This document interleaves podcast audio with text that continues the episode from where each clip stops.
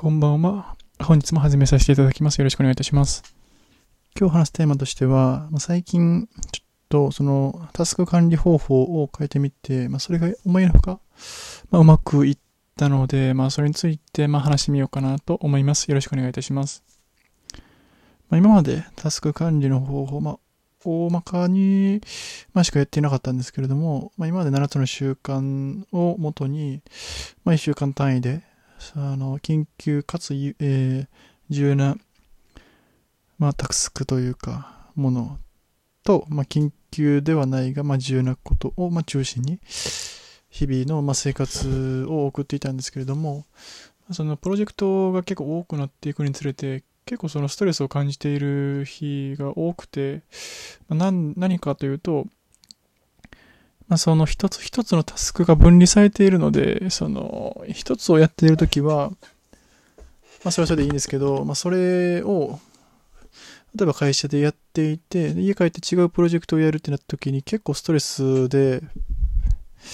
まあそうなると、まあ結構しんどかったんですけども、まあ今日その、えー、まあ、太郎さんという方の、まあ、ポッドキャストを聞いていて、でその方が、まあ、やっていたのが、そのゲットシングストーンの提唱者の本で、まあ、ストレスフリーの仕事術という本を、まあ、お勧めされていて、で、まあ、どんなもんかなと思ってちょっと買ってみて読んでみてるんですけども、まあ、結構良くて、まあ、それ何かというと、まあ、とにかく、その、まあ、緊急かつ重要なことってあったりとか、そう緊急でないが重要なことを分けるんじゃなくて、まあ、そういったことって、どっちみちやらなければならない。まあ、緊急かつ重要なことを絶対やらなければならないし、まあ、緊急じゃない重要なことを、まあ、当然やっていく。まあ、スケジュールに落とし込んでいく必要はあるんですけども、まあ、そもそもどうせやるだろうということで、まあ、そこを、まあ、プライオリティとかつけるのをやめた形で、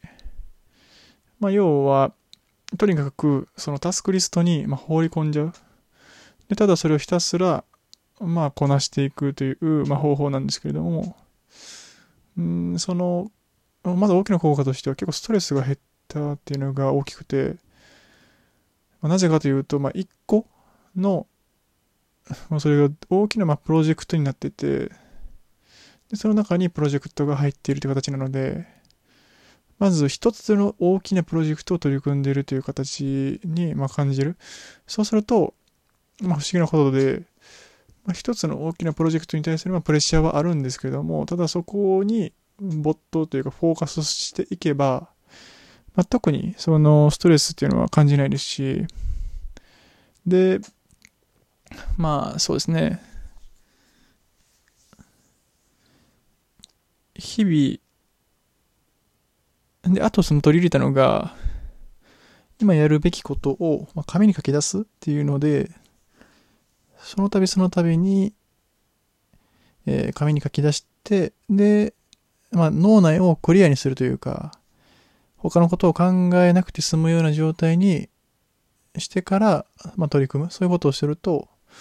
まあ、今、目の前のことに集中できて結構いいなと思って、仕組みを大きく変えていくっていうのは、まあ、結構重要なことだなというふうに感じましたね。まあ、ただこれがまあ本当に今後継続していくモデルになるのかというと分からなくて、まあそれはまあおいおい、まあ、試行錯誤を経ながら繰り返していけばいいかなというふうには思います。以上で終わります。ありがとうございました。